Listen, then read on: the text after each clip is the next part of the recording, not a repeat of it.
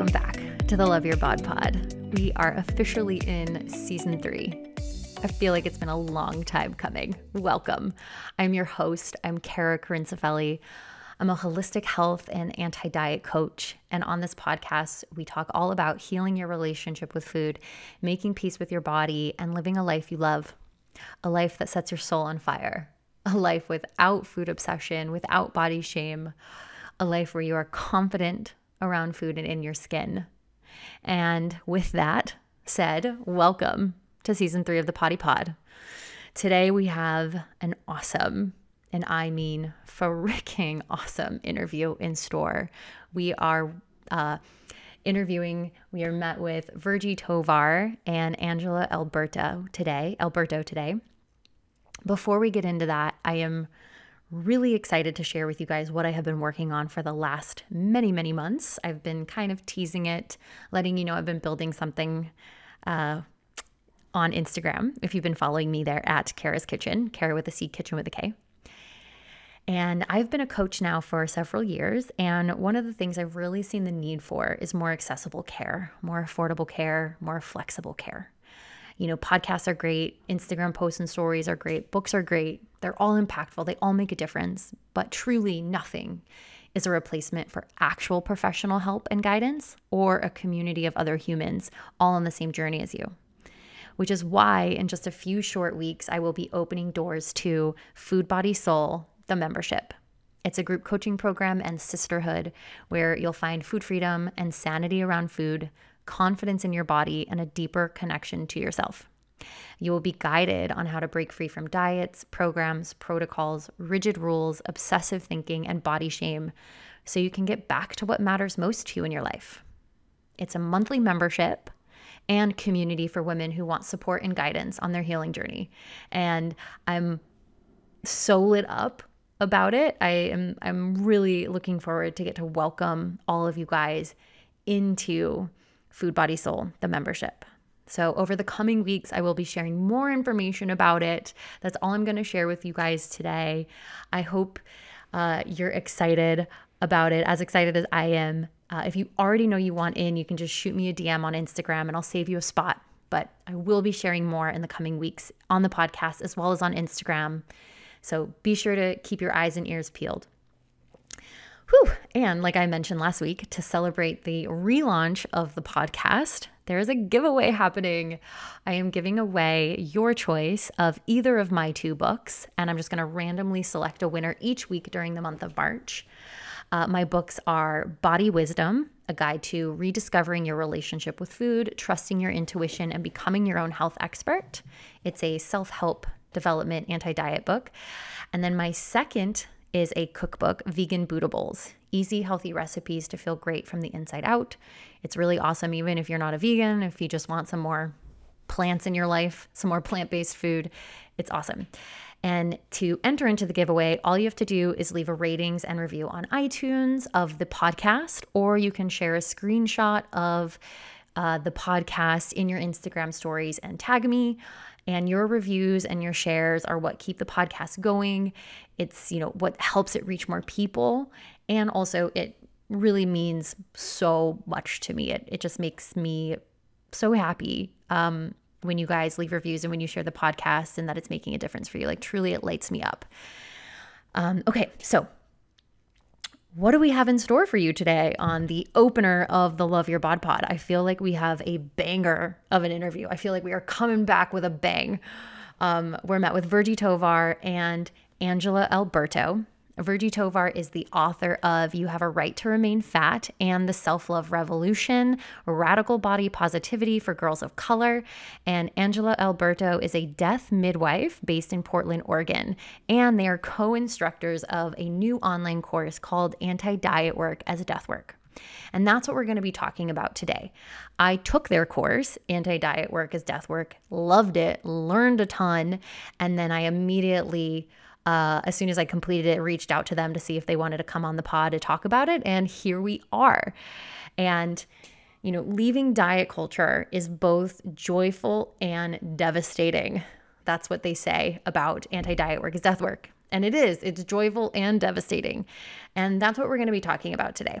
So, without further ado, let's get into today's episode of the Love Your Bod Pod. Welcome to the show, Angela and Virgie. Hi. Hi. I'm so excited. I've I'm pumped that we're having this conversation. Thank you guys so much for taking the time. For people who are not familiar with your guys' work, can you share a little bit about yourself, what you do in the world, and your own experience with food and body image issues, diet culture? Absolutely. Um, I'm happy to go first. I am Angela. I live in Portland, Oregon, and I am a death midwife. Um, and for those of you who may not know what a death midwife is, um, we are people who assist the dying um, at their end of life. Now, that's kind of a general um, definition. We also wear many hats. Some of the other things that a death midwife can do is um, help clients experience or explore their fear of death through different various meditation techniques. Um, we do end of life planning, so getting together the mundane quote aspects of, you know, dying, like your wills and advanced directives. Um, we support clients and their loved ones on their path of illness to death. Um, we also sit vigil with clients um, offer caregiver respite. There's a whole, um, many different hats that death doulas wear.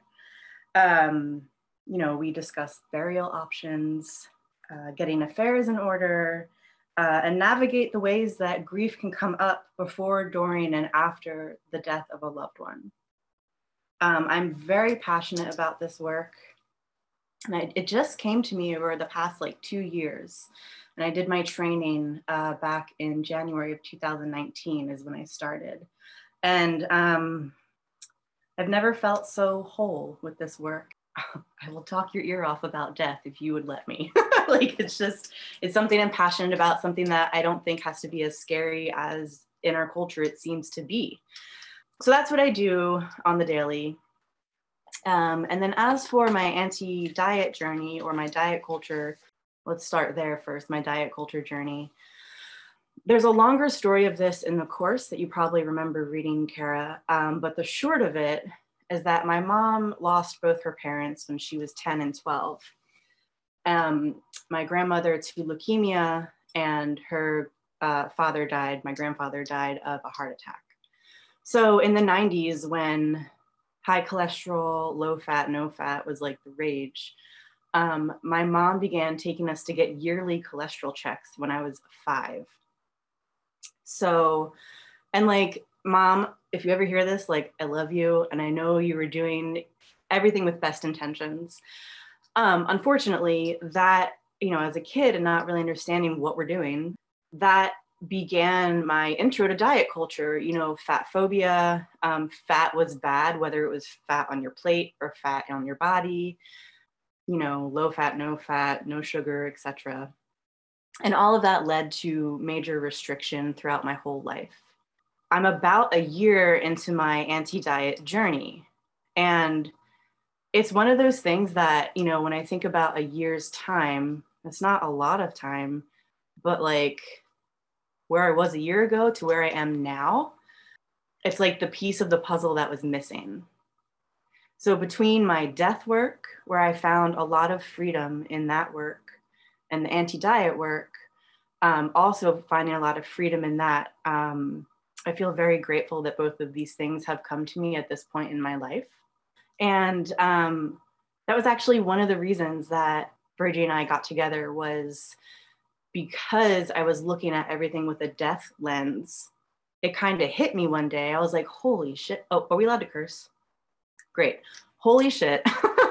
you know, it was one day I was thinking about my anti-diet journey and diet culture and all that stuff. And I was like, holy shit, it is a fear of dying. Like diet culture is a fear of death, right? We do all these things to stay healthy or don't eat these foods because they could kill you sooner than later. And that's bullshit because we could really die any day.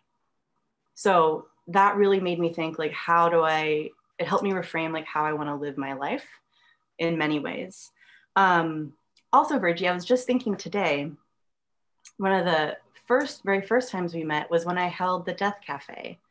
Um, which was so sweet. Like I was just reminiscing about that and grateful that you were open to joining that experience, which I can talk about at some point later. Yeah, I mean, that really kind of, um, yeah, I mean, I really feel like that this year has been one um, of the culture kind of, I think the US in particular, facing its mortality. Um, and, you know, I, I don't know. I mean, obviously the pandemic has created, um, like, has, has brought to the fore, like, the conversation about mortality and death and, and illness and things like that. Um, things that we often hide and shy away from in our culture. And and I, I like like the rest of the culture i found myself really drawn to these harder more introspective topics. And that was what really drew me to the death cafe. Um, but to go back to kind of the the question um, i ha- i'm an author i'm a lecturer um, I, i've been working in the area of fat activism, um, which is essentially uh, the work around helping to end weight based discrimination, um, helping to end the negative attitudes and behaviors that higher weight people experience, like medical discrimination, romantic discrimination. Um, there's a pretty big income gap between plus size women and straight size women. Um, obviously, fashion discrimination is a big thing that plus size people or higher weight people face.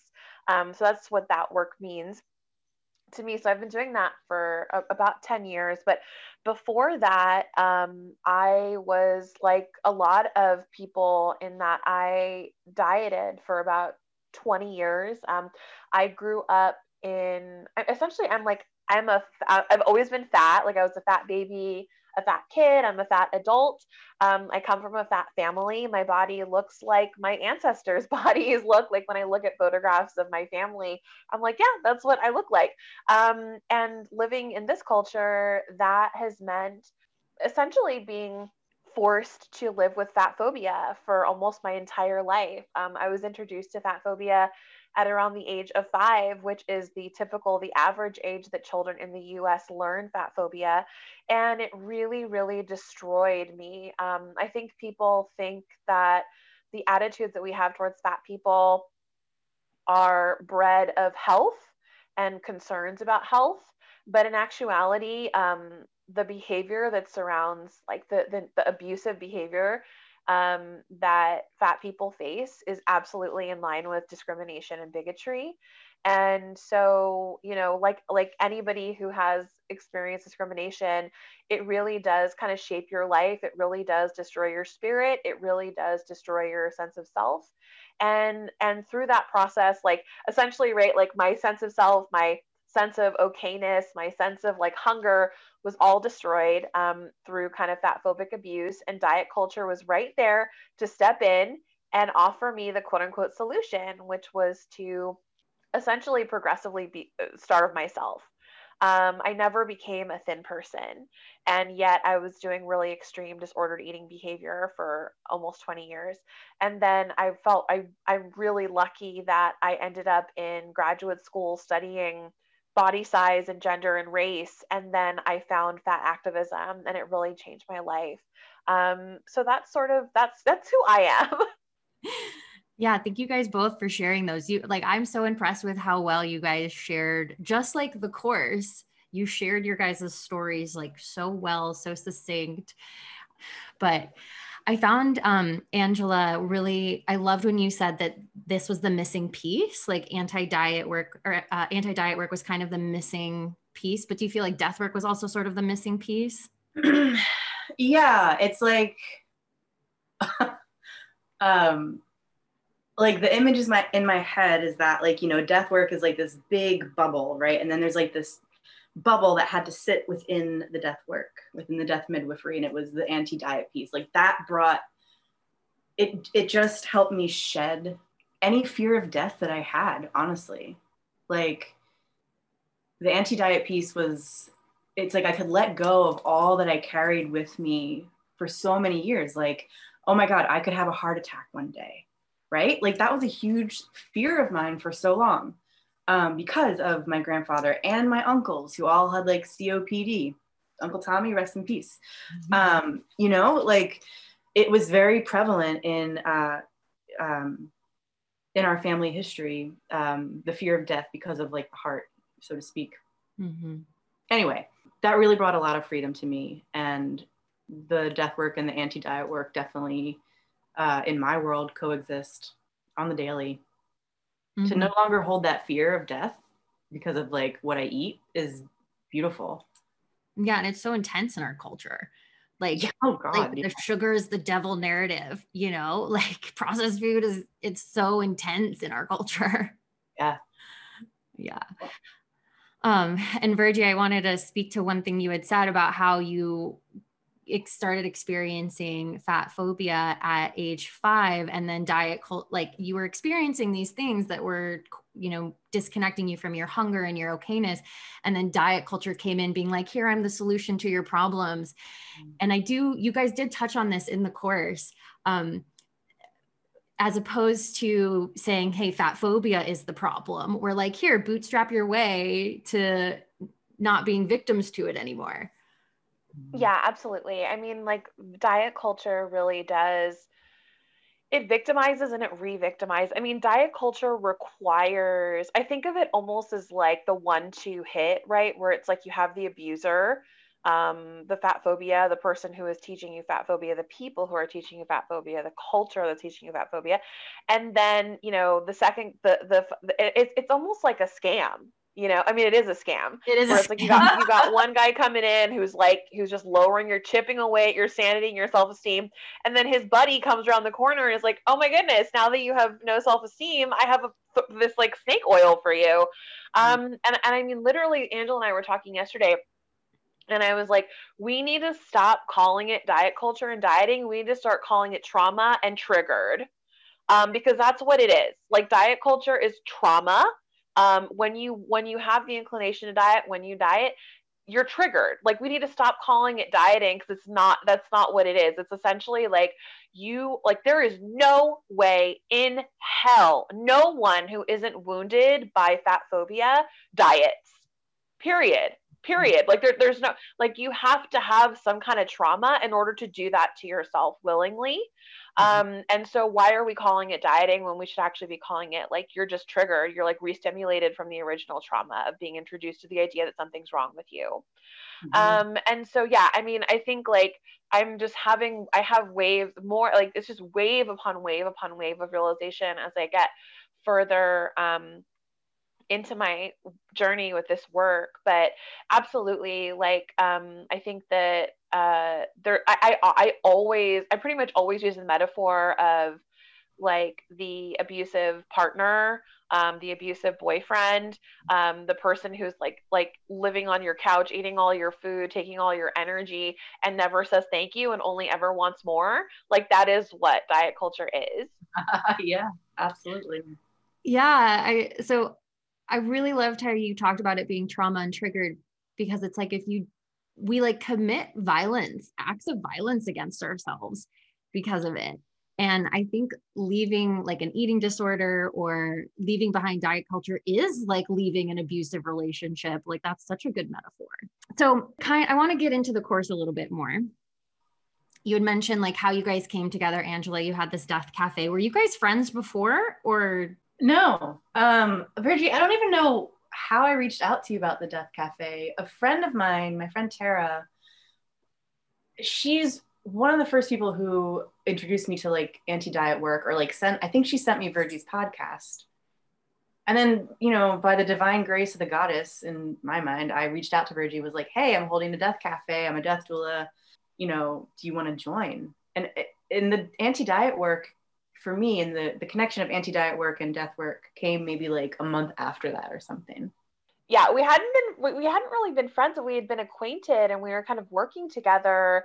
Like i think like angela had hired me to do um, a little bit of work around trying to create trying to add an element of like body acceptance and body justice and body positivity into her own business ideas.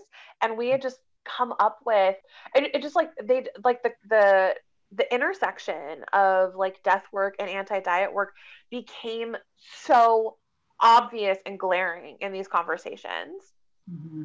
Mm-hmm. Yeah. So in the course, you you say that when we do anti-diet work, we begin to close a door, aka death, and open another one, rebirth. And I completely agree with you. Like the connection between them. Um, there are just so many connections. For those listening, can you kind of explain that a little bit? Like, what are some of the deaths that we experience, the doors that we close, the rebirths? Yeah. Um, so, I mean, I kind of want to explain that line in the course. Like, people understand anti-diet work. Um, I think, I think you know there are a lot of people who think of anti-diet work simply as refusing to restrict. And I was one of those people. I was someone who was like, "Oh, I am just not dieting." and therefore you know that's what i'm doing that's a totality of what i'm doing and and the, the reality is that like even if it was quote unquote just that, um, that is massive. That is hugely disruptive. When you really start to understand that diet culture is connected to white supremacy, sexism, colonialism, anti Blackness, ableism, the things that really hold up our society. And you start, I mean, I really do. I often use the metaphor of like the house, right? Like, yeah, you think of this huge house. If society is a huge house, we are each of us are kind of like all of the little people whose arms are holding it up like it takes every single one of us or it takes most of us to hold up the house because the house cannot be held up by itself it will not hold itself um, and so you know we and, and and i think about like the bricks that make up the house are unfortunately things like racism and sexism and colonialism and things like that. Um, so when we refuse so i mean to back up a little bit dieting really most clearly what i found the derivative of dieting really most clearly comes from colonialism. And um because and literally it's it's like the grandbaby of like you know colonialism. So colonialism um you know really was at its height in the 1800s um, diet culture in many ways really began in, the, in that time.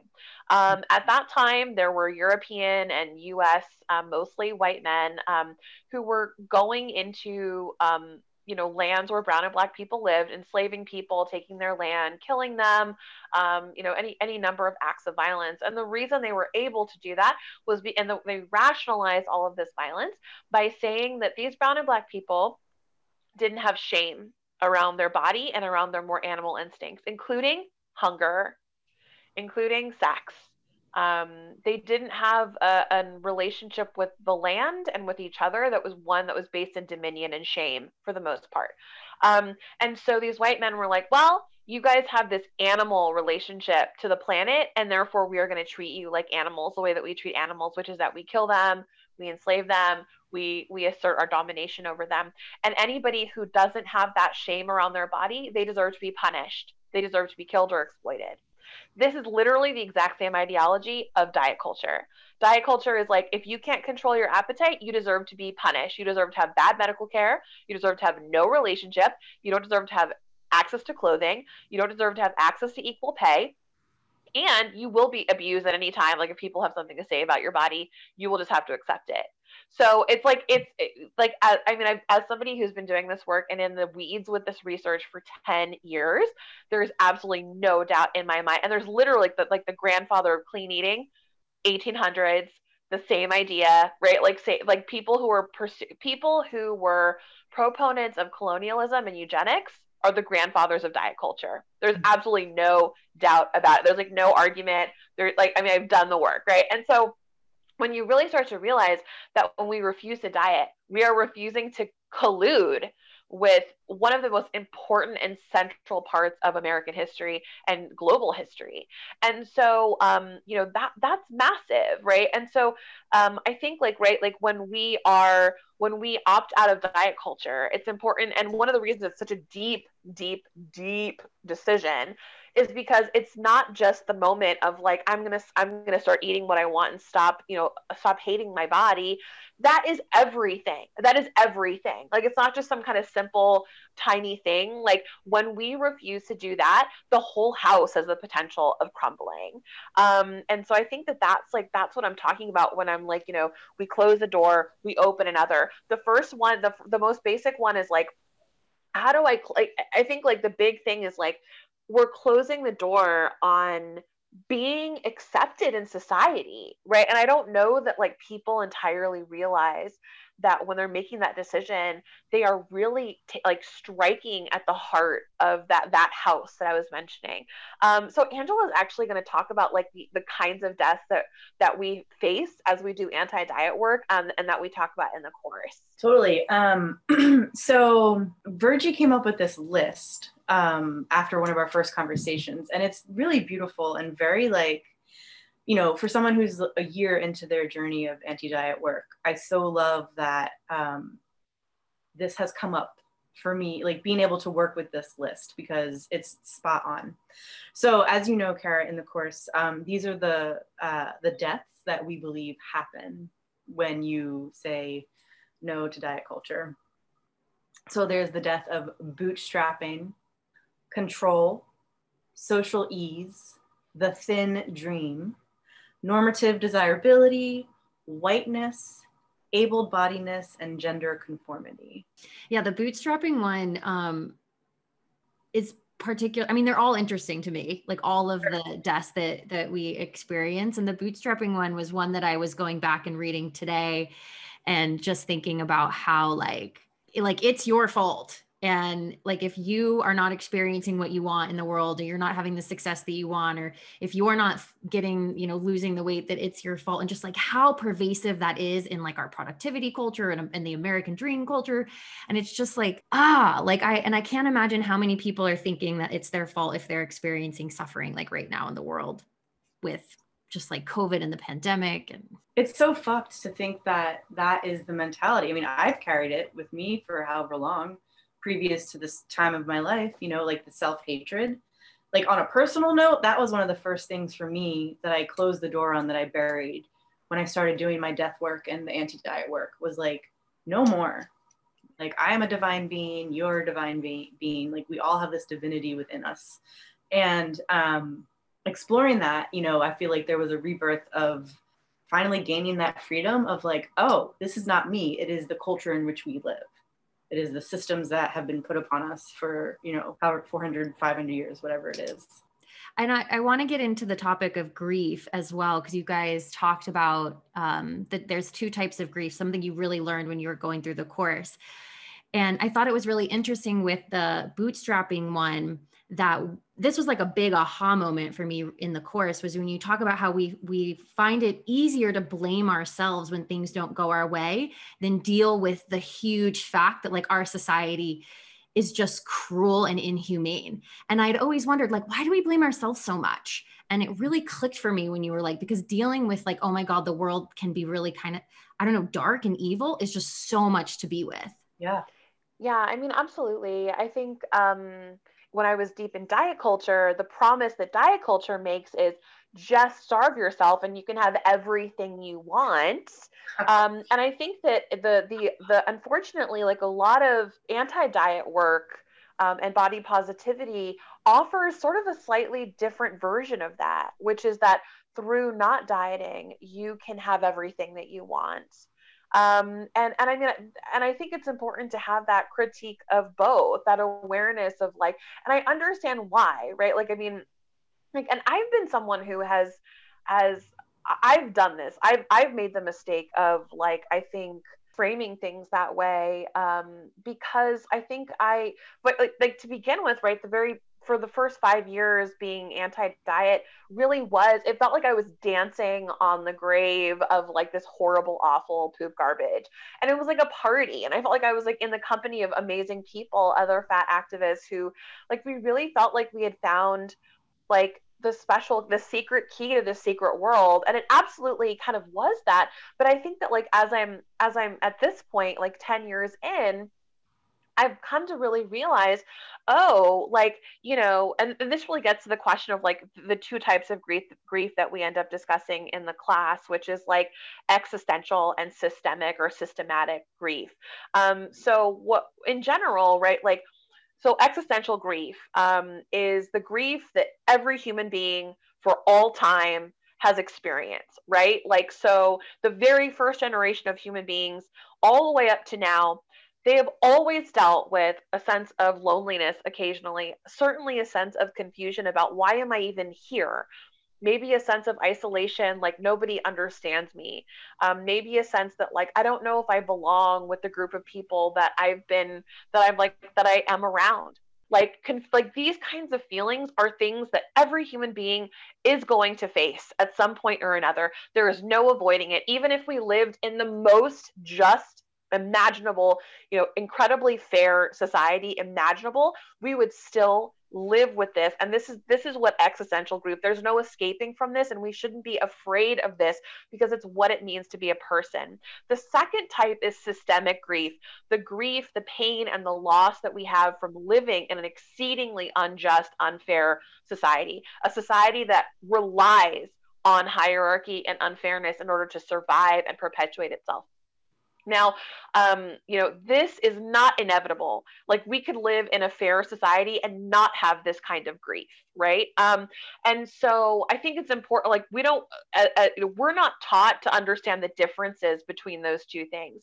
And I think again, going back to so and so, diet culture lies to us and says, "I can get you out of existential grief and I can get you out of I can get you out of systemic grief. I can get you out of both. And it's a lie. It can't get you out of either, right? Like it, no nothing can get you out of the existential version of grief.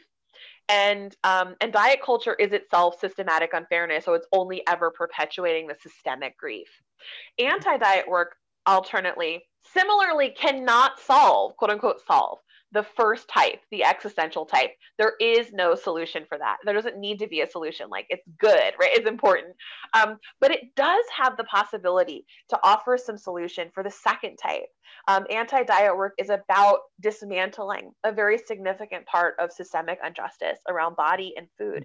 And so I think it's important to, as you're as you're doing anti diet work, as you're taking this course, to really start to learn which type is coming up at what times right? Um because i think what we're uh, sometimes right like for and, and i want to give like a really concrete example okay? So um one of the things that i talk about all the time when i'm working with people um in this area is i'm like listen when people say they want to lose weight they usually mean i want love i want mm-hmm. respect i want dignity I want, you know, like I want these things that every human being wants, right? Um, and so I, I think about like an existential sense of grief. We're taught to like turn to dieting in the moments when we feel confused or unsure or we feel like we failed at something.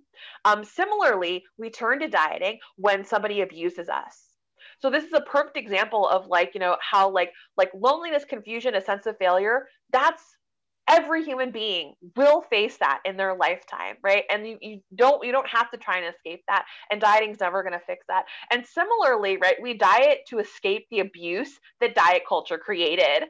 Um, and so as we as we kind of like heal and begin to go into recovery from dieting it's important to recognize like is this a moment where i'm just having a human feeling like I'm just having a feeling that like the probably the earliest caveman felt in some way, or am I having a feeling that's literally because of diet culture, because of racism, because of sexism, etc. Um, and and I think what's important about that is like that the action is different, right? When you're um, when you're feeling existential grief, the solution, quote unquote, the thing that you do is you sit with it. You take care of yourself. You do the things that you do when you need self-care. When you're dealing with systemic grief, your your job is to protect yourself, to heal yourself, and then to take action against it. Mm-hmm. Um, and I think like it's so important to know when you need to have stillness and when you need to have action and and um I think the last thing I'm going to say is like people, particularly in the United States, keep looking to the pursuit of perpetual bliss as the quote unquote solution to the human problem or the human dilemma. This is actually connected to colonialism and manifest destiny, actually, um, essentially believing that we're superhumans who rule the earth and can never die, um, which is literally what manifest destiny is. Um, so, in fact, we are just human. So there's no solution, quote unquote, to, to being human. We don't need a solution. Um, we're totally perfect as we are. So I mm. think, again, the work is in the moments when we are having this so superhuman, very human experience of confusion, sadness, failure, right? Like, how do we take care of ourselves? But then how do we like when we're experiencing the other type, the systemic type, how do we take care of ourselves in the name of action, right? And I, and I think like mm. understanding the distinctions between those two things helps us feel one like a universal sense of of connection with all of our ancestors, all the humans who have come before us who have had these feelings. When in fact, like in, in in like in reaction to or like in opposition to the fact that diet culture makes us feel isolated and lonely and like a hundred percent of the time.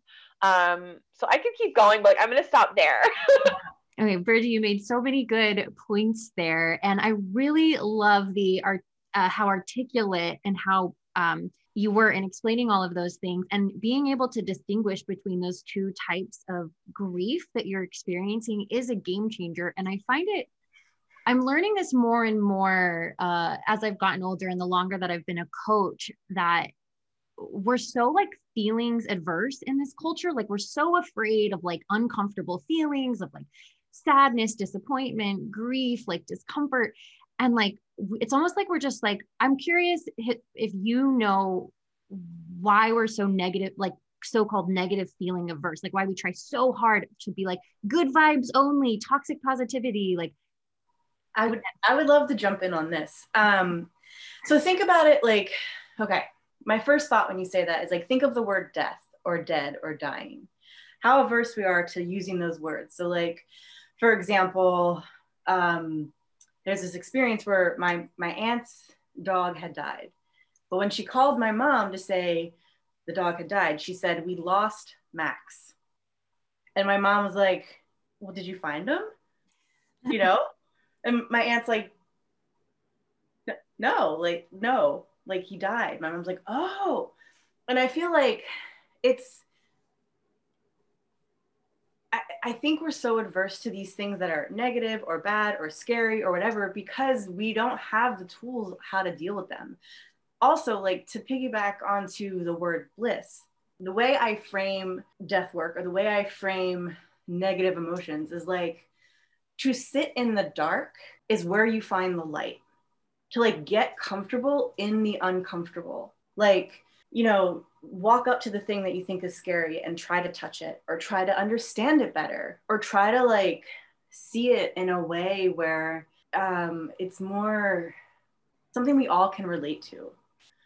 Uh, you know it's it's a very we all experience these human emotions. And i think too like as a culture like we don't have tradition anymore. We don't have and virgie maybe you could speak to this too because you grew up in a mexican household which is a little different from my experience like when it comes to death or things that are negative like you don't talk about it because it's uncomfortable right? But if we gave ourselves a language or gave ourselves um, permission to like also acknowledge like this is hard to speak about but i'm going to speak about it anyway i don't know maybe it'll be easier.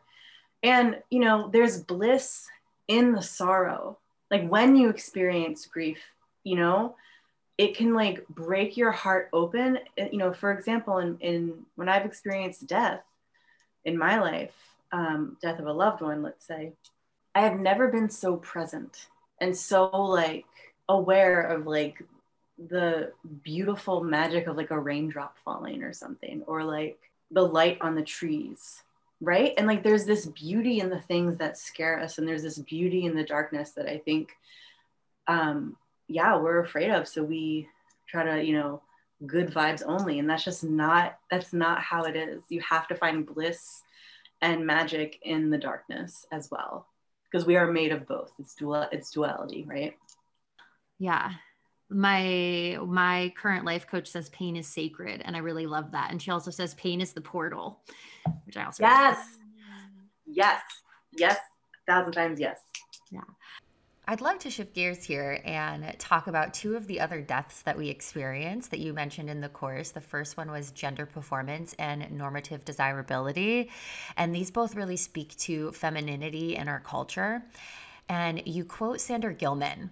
The first thing that you say in the course about gender conformity is that dieting is a process by which the individual claims control over her body and thus shows her ability to understand her role. And I was like, wow.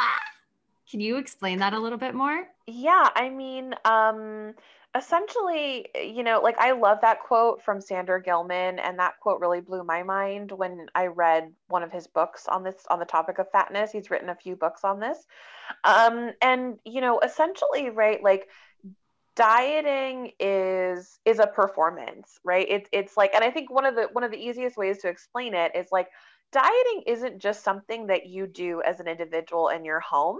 It's something that you do with everybody out in society.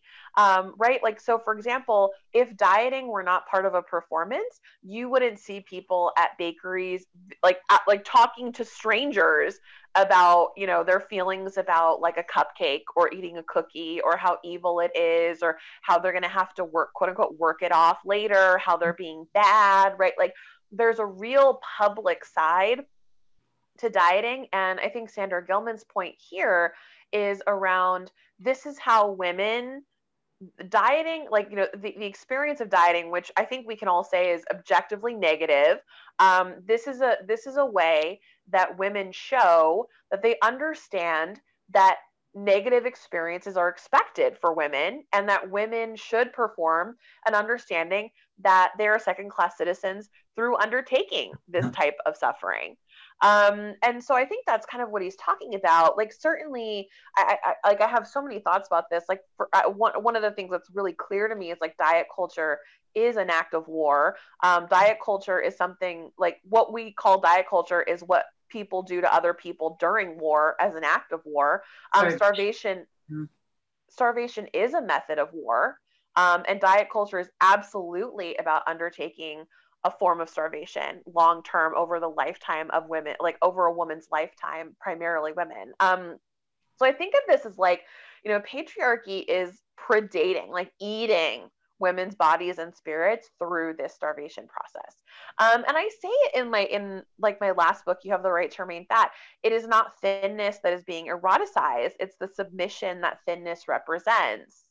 Um, and so, like when we begin to understand that um, that this is about like gender oppression, we can more clearly um, like understand why diet culture is like so particularly harmful to women. And I want to kind of say like right, like um, at this point in history, women are more educated, um, are increasingly making more money. They are um, increasingly becoming first time homeowners, like single homeowners.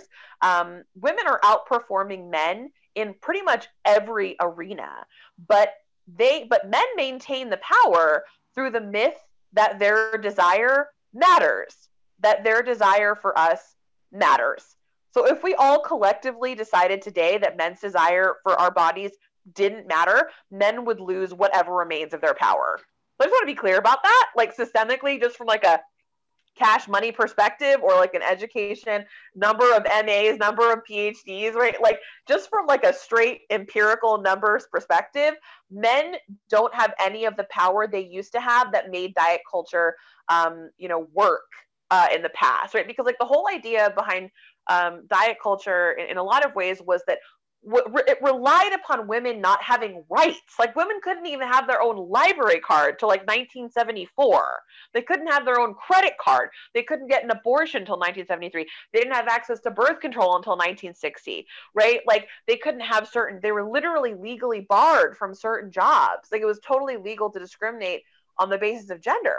Um, and so, right, diet culture was like literally like you have to be tiny if you're going to have financial stability, if you're going to have a husband who's going to make sure that you have a home, if you're going to have children, which are going to make you like who are going to take care of you in old age, right? Like women had to do this shit because literally the system was created in a way they couldn't access the things that women now have right? Like we can have our own library card, we can have our own PhD, we can have our own home, and we're fucking killing it. And so the only thing that, like, in terms of desirability, the only thing that's like really holding us back is the myth of this power that's like been grandfathered in, even though men we're outperforming men in every imaginable way. So I think it's important to like to put that out there. And the last thing I'm to say is that sexism and patriarchy like diet culture it's they're not just systems they are forms of trauma Mm-hmm. And our, our pursuit of desirability, what we call our pursuit of desirability, is about being triggered. um, we're, we're again going back to that concept, right? Like we're just triggered. Our obsession with being desirable to men is about sexist trauma. We're like whenever we're chasing um the desirability of men, it's because we've been traumatized by sexism, and we need to stop understanding this is about like it's not about the genuine, natural, authentic human experience of desire it's about trauma it's about control right? Because like the authentic amazing beautiful natural experience of desire is so complex and so organic and so like i think about like and I, I oh when i think about desire and I talk about this in the course, right? Like in one of the sections I wrote, I think about being a little girl and how desire was never like, I mean, it was like never a question of like my body size. Like before I was introduced to diet culture and fat phobia, I remember the little crushes that I had. And like, you know, and these, the boys I liked were all over the map, right? But I, I, and, and I felt like the crushes that we had for each other were so obvious, so natural, and so simple, right? There was nothing complicated about it. It was like, I see you, you see me in all of my complexity. Like you love that I have this loud, ridiculous, silly personality, and my body is like an extension of that beauty. And similarly, I see you like classmate with a bowl haircut, you know, who's tiny. Like I see you and you're like your sort of shyness and your beauty and your specialness, and your body is a part of that beauty that I see. And and what we have in our culture right now, that is not desire. That is just like a bunch of trauma and triggers, and everybody fucking like. I mean, it's it's terrible that we live live in a society that doesn't teach people how to connect. Um, but like to use the word desirability to talk about what what our culture is discussing when they're using that word it's just completely inappropriate. It's a misnomer. Um, and i'm going to stop there because i'm clearly getting very passionate about this. Did you want to add anything angela? Otherwise i um, i have uh, like further questions.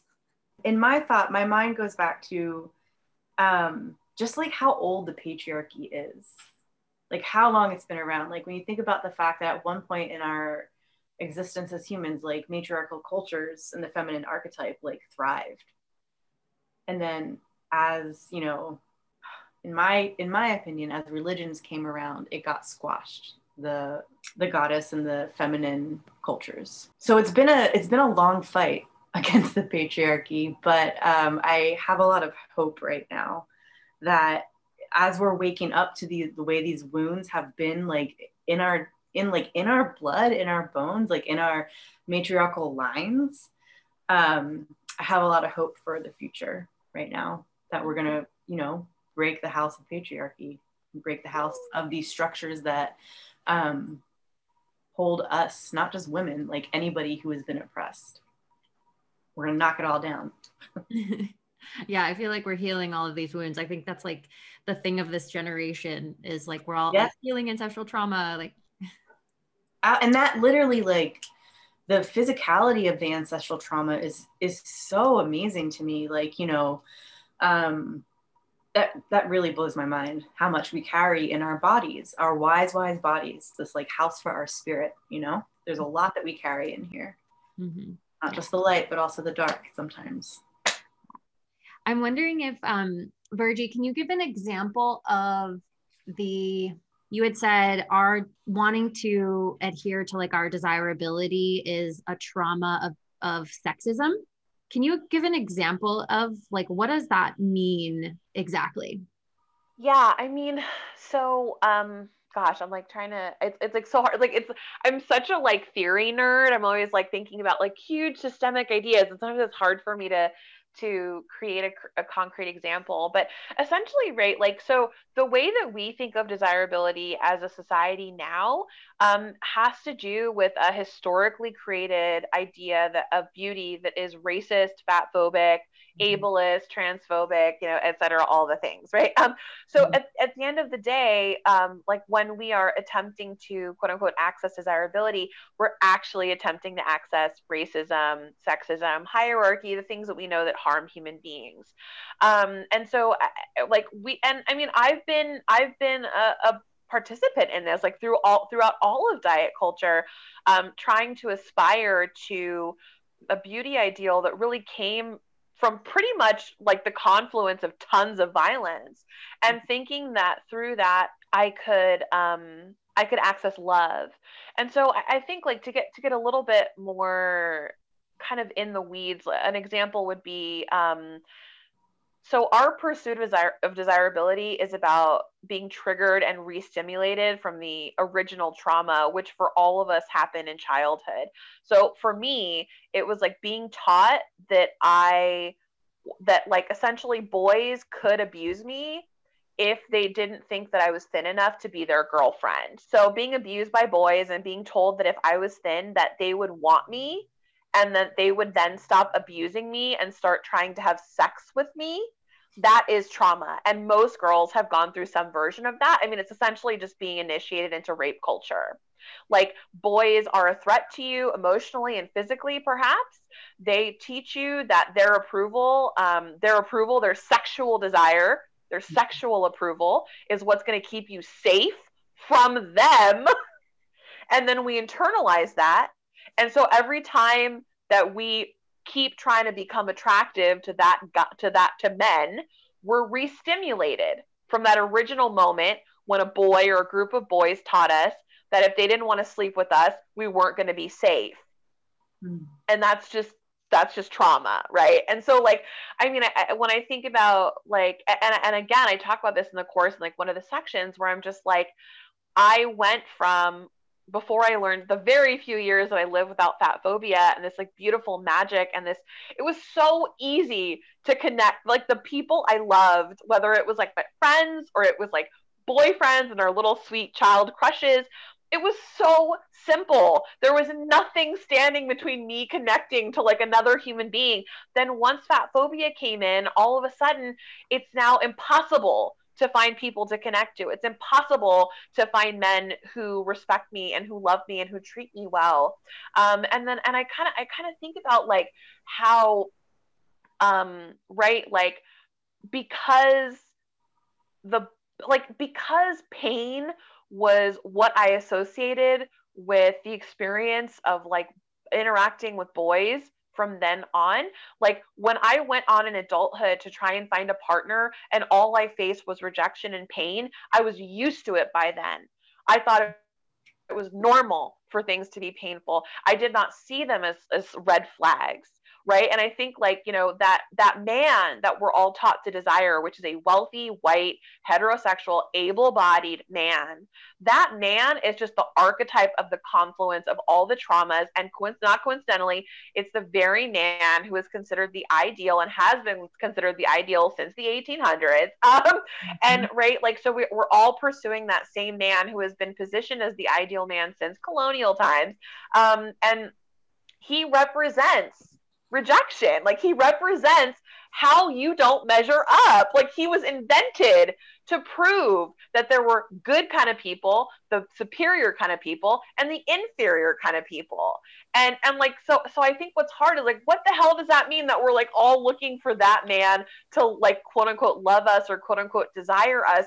That is literally like it's like Stockholm syndrome. Like I don't know how else you could put it, right? It's like it's literally Stockholm syndrome. Um so I don't know if that like helped elucidate kind of like what I was saying. Yeah, that further explained it and it's it's so eye eye opening or like paradigm shifting to think about how what you were saying before about how we're we're externally liberated. So we can like vote go to college get an mba get an abortion. We have these external types of liberations but we've all been internally suppressing ourselves so that we can be desired mm-hmm. by like the patriarchy. And if we were to no longer care so much about being desired based on our culture's idea of normative desirability, which you guys do explain in the course, but like what we see as attractive, like young, thin, able bodied, white. If we weren't all striving to that, like how many hands from that metaphorical house would like disappear, be gone, not holding up the house anymore?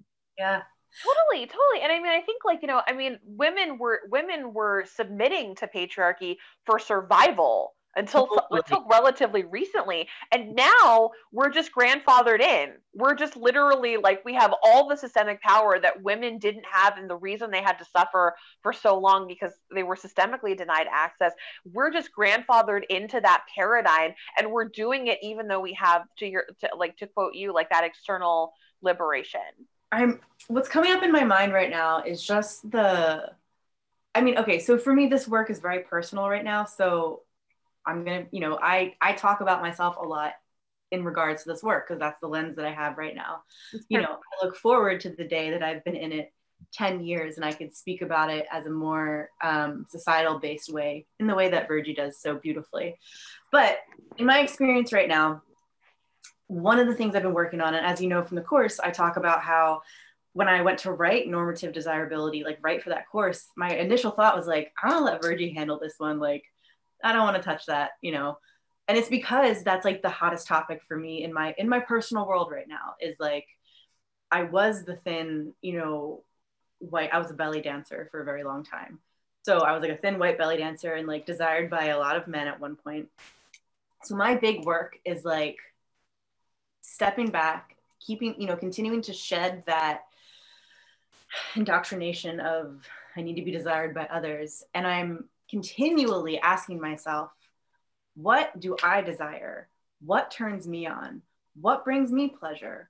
What is, you know, not even just like in a sexual way, but in a, you know, by the things that I eat, the clothing that I wear, the um, activities that I choose to do my, you know, have like bring my time to, like where and how can I flip the word of being desired to what do I desire? Like what's what am I desiring?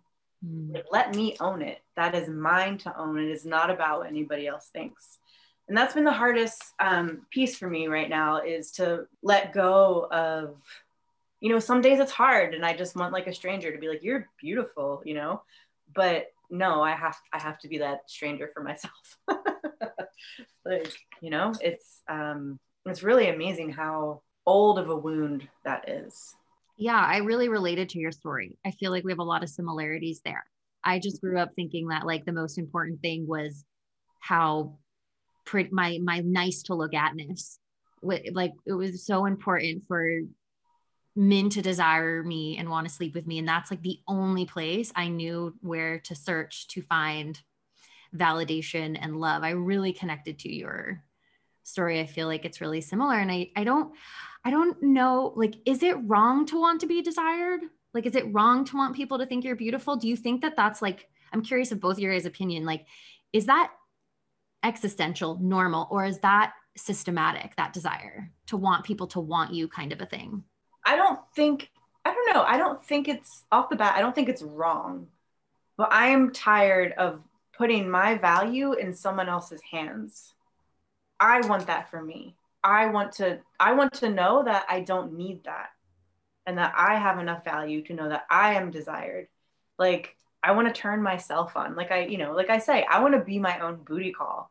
I loved that. You know, like fuck yeah and that feels so important to me because my pleasure has always been about others do i look hot enough you know um i don't know like it and no fuck all that noise like i'm i'm just very done with it and i think this is like a little sidebar but like attachment styles have a lot to do as well with like how we choose partners like the anxious avoidant trap or secure partner etc and that was also something that was really big for me in this work of like coming to this idea of like i'm going to desire myself is like acknowledging how i attach to others and how i showed up in a relationship at one point and put up with a lot of bullshit for you know because i thought that's what love was right?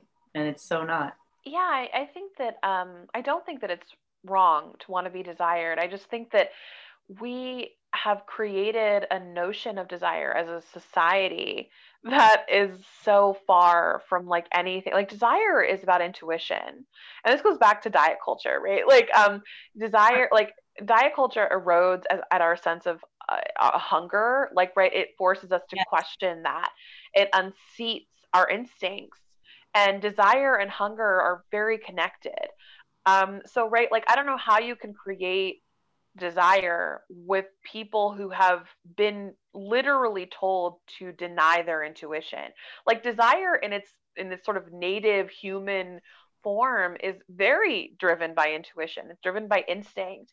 Um, and and like what what we have created in our society as a concept of desirability is like completely off. I guess what I'm saying is like there there's like the world that we have now. There's a world in which desire is e- is easier i would argue right like be- because right there's a world in which like without diet culture without a lot of these systemic inju- injustices people act from that instinct. People act from intuition mm-hmm. um, and it doesn't make things so complex. What we call in desire in our what we call desire in our culture is actually about hierarchy pairing in some ways where it's just like where it's like how far are you on the scale of 1 to 10 and can you get people who are higher than you or equal than you to pool resources with you to then maintain the hierarchy? That is what we call desire. That's not desire. Like that's that's some other thing. I don't know.